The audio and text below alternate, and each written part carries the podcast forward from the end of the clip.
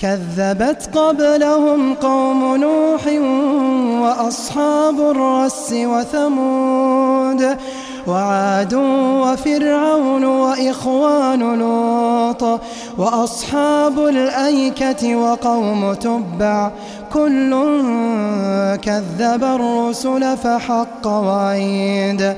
لم تذكر لنا قصص الأمم السابقة؟ تذكر لنا أولا تهديد وتخويف. فإذا كان الله أهلك قوم نوح كلهم وأهلك من في الأرض كلهم جميعا إلا من كان في سفينة الإيمان والتوحيد.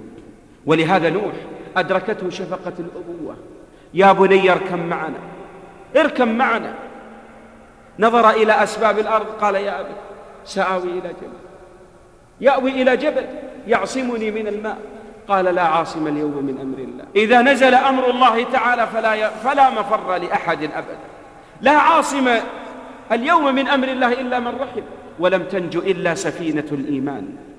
إذا أردت النجاة دنيا وآخرة فامسك بغرس الإيمان وعض على الكتاب والسنة بالنواجذ لينجيك الله دنيا وآخرة.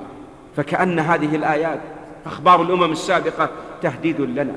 ويذكر الله لنا أقواما كانوا من قبل أشد منا قوة وعتادا ومكنوا في الأرض ما لم يمكن نحن مثلهم وأوتوا من الأمور العجاب ومع ذلك الله دمر عليهم وأصبحت ديارهم خاوية وبئر معطلة وقصر مشيد فكيف بنا نحن؟